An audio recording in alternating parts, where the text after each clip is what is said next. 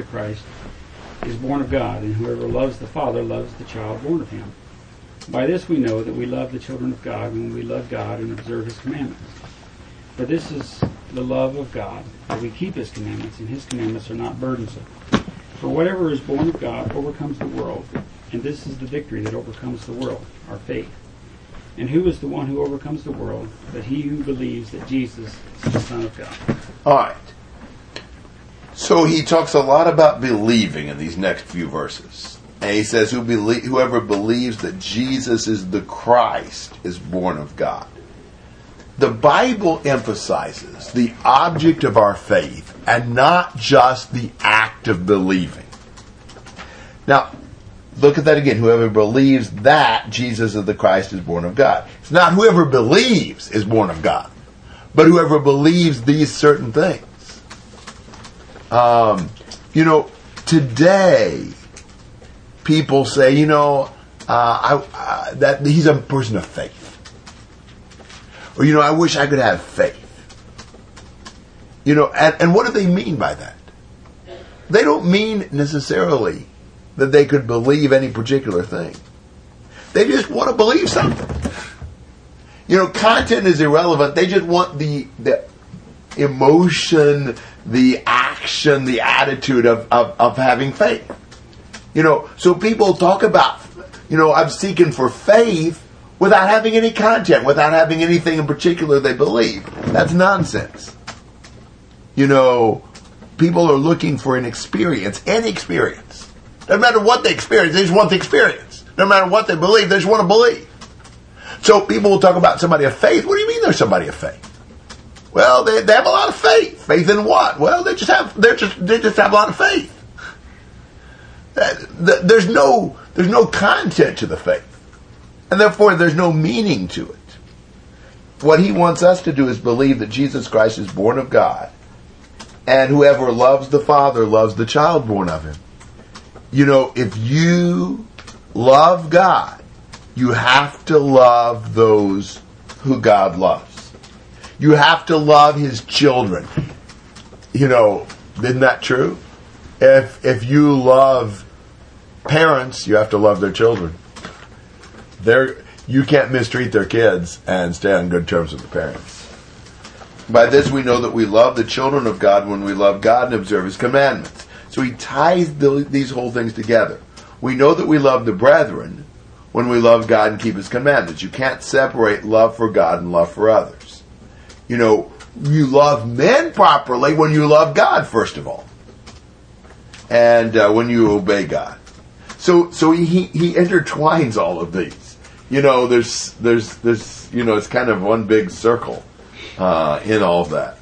And, uh, eh, this is the love of God that we keep His commandments. So you love God by obeying Him, and His commandments are not burdensome. You know, He's He's not asking us to do something that is just a a big load, a big drag. You know, it's so difficult. You know, it's a blessing to do what God says. Uh, for whatever is born of God overcomes the world, and this is the victory that overcomes the world, our faith. Um, so, you know, you think about what the world says. The world will say, oh, God's commands are too restrictive. This is too much of a burden. You know, this is too hard. Uh, but, but we see what God says as a delight and as a way to overcome the world, as a way to victory. Um, so we don't listen to the world's view. We conquer the world by our faith and trust in Christ and our, our living for Him. So by the time he gets done, he has tied these things all together. And you can't separate them. You can't have a Christian who just loves his brethren but doesn't believe that Jesus is in the flesh or he won't live right. Or, or any other combination. The, those three elements have to be tied together. Comments and thoughts?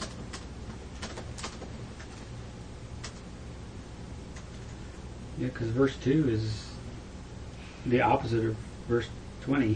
Right. you, you show you love God by loving your brother. You show you love your brother by loving God. If you love your brother, you want to do the best thing for him. The best thing you can do for him is to demonstrate love for God and keeping His commandments. So it is like, wow, it's just uh, you can't you can't separate these things. Ultimately, they all go together.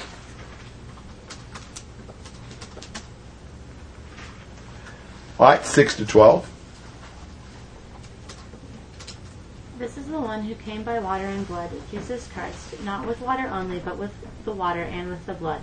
It is the Spirit who testifies, because the Spirit is the truth. For there are three that testify the Spirit, and the water, and the blood, and the three are in agreement.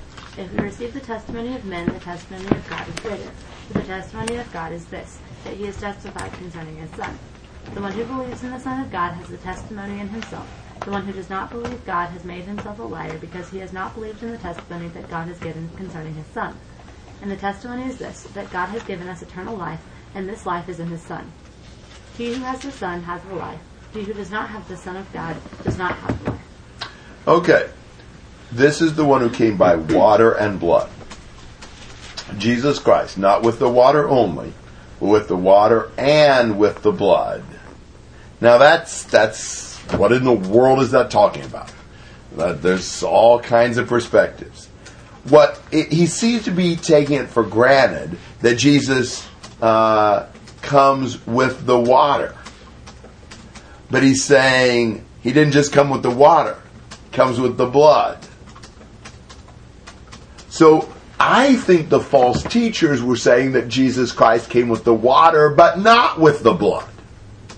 He's saying, don't, don't, it's not just Jesus Christ comes with the water. It's not the water only, with the water and with the blood. So what's the water and the blood?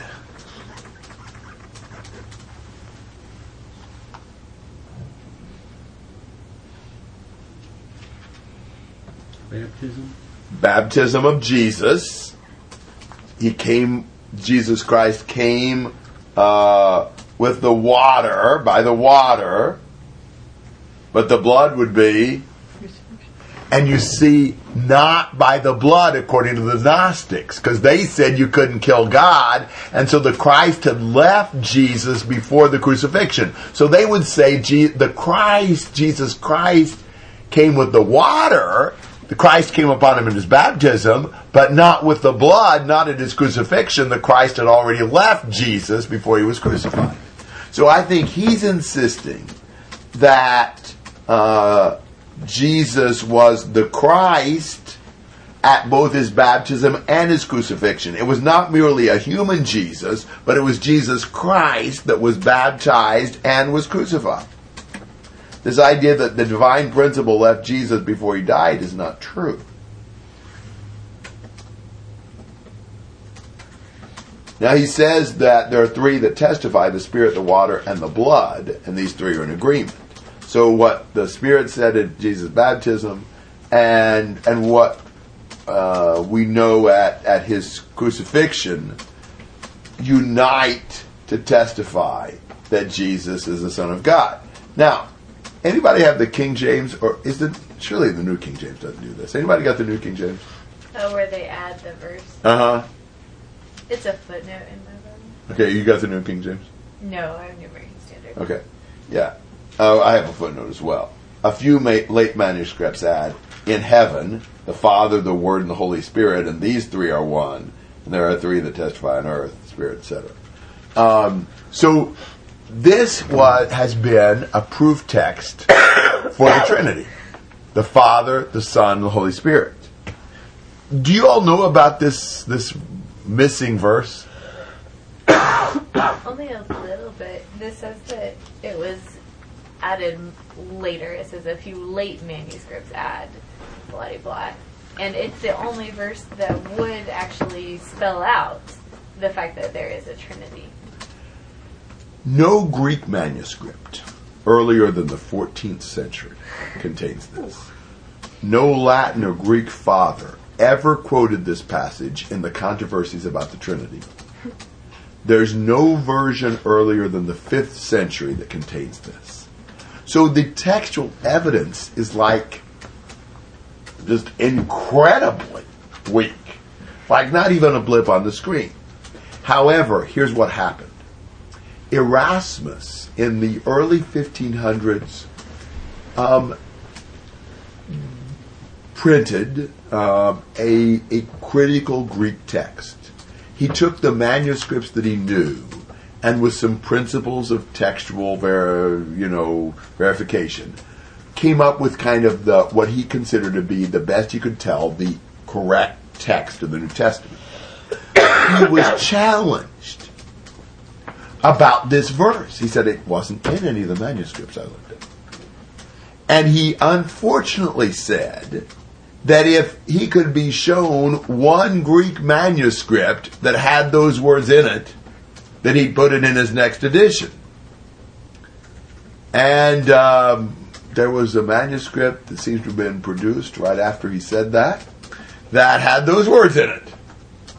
And in his next edition, he included it. He was true to his word, but with a footnote outlining his suspicions that the manuscript was produced to order and that it wasn't textual. Our Bible, the King James Bible, was based largely on Greek texts that were derived from Erasmus's texts. And so that's why it's in the King James.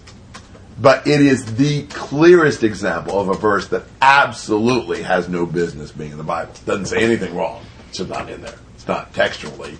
The evidence is incredibly weak. There's nothing else with evidence like that that we would ever even give a second thought to. You know, you got the oldest Greek manuscript that's got it is the 14th century for. Well, that is really bad. really bad. So just you're just talking about the extra part of the verse, not the whole verse. I'm talking about this part in the uh, uh, margin. Okay, so the part the spirit, the water, and the blood, and the three are in agreement is the part is the verse. That's correct. Okay. That's correct. Yes.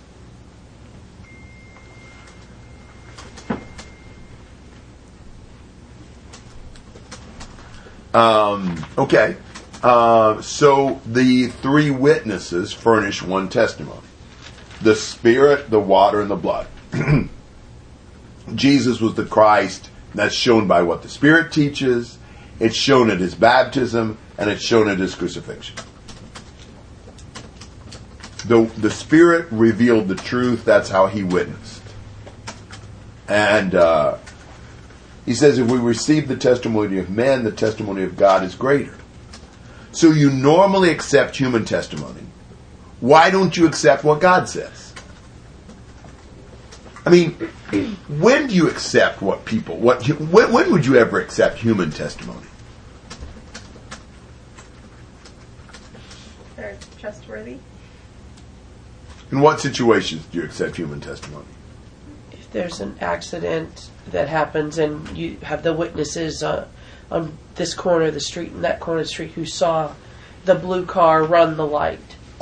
In a courtroom kind of a thing, you accept the word of witnesses. When else do we accept the word of witnesses? Don't we every day in conversation? In everything we do. I thought you were going to say if there's an accident on the highway and on the radio they say, you know, northbound 465 is closed at such and such a place because there's been a fatality, you avoid that area. You accept the word of the witness. We do it in everything. We typically accept human testimony. Now, there are exceptions.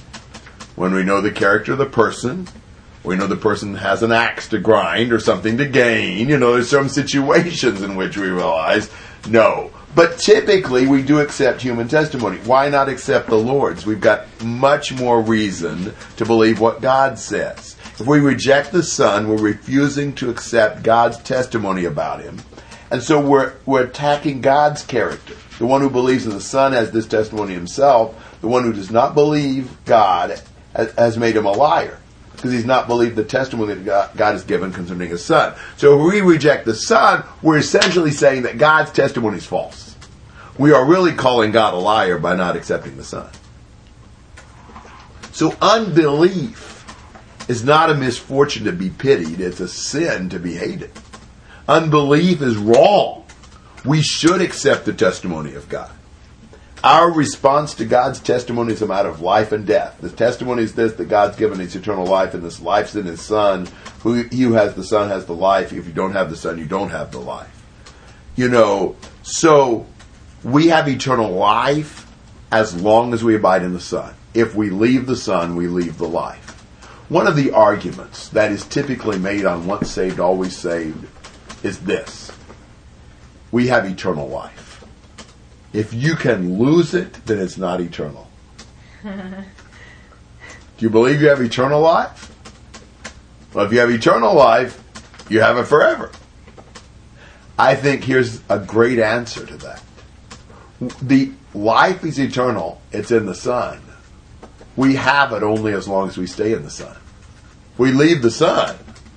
We leave the life. The life is still eternal and it's still in the Son. We're no longer in the Son, therefore we no longer share in that life. I think that's a very good way to approach that. That is one of the stronger Calvinist arguments for eternal security. They will argue on that basis of eternal life. But I think this passage is really helpful in seeing that that's not the case. So, uh, this gospel is not just about overcoming evil and about forgiveness, it's about having life. And we have life in the Son. So it's important that we believe in the Son, that we believe that Jesus, uh, Christ, has come in the flesh, so we can share in the life, the eternal life that's in the Son. There's a lot in this. It is hard to teach. Sometimes it's hard to read. I still, still think there's some really good things in this, and it'll probably help us to go back and keep meditating. But it's just not constructed in our analytical fashion. So he's always giving you a twist that you're not expecting. Comments and questions on all that?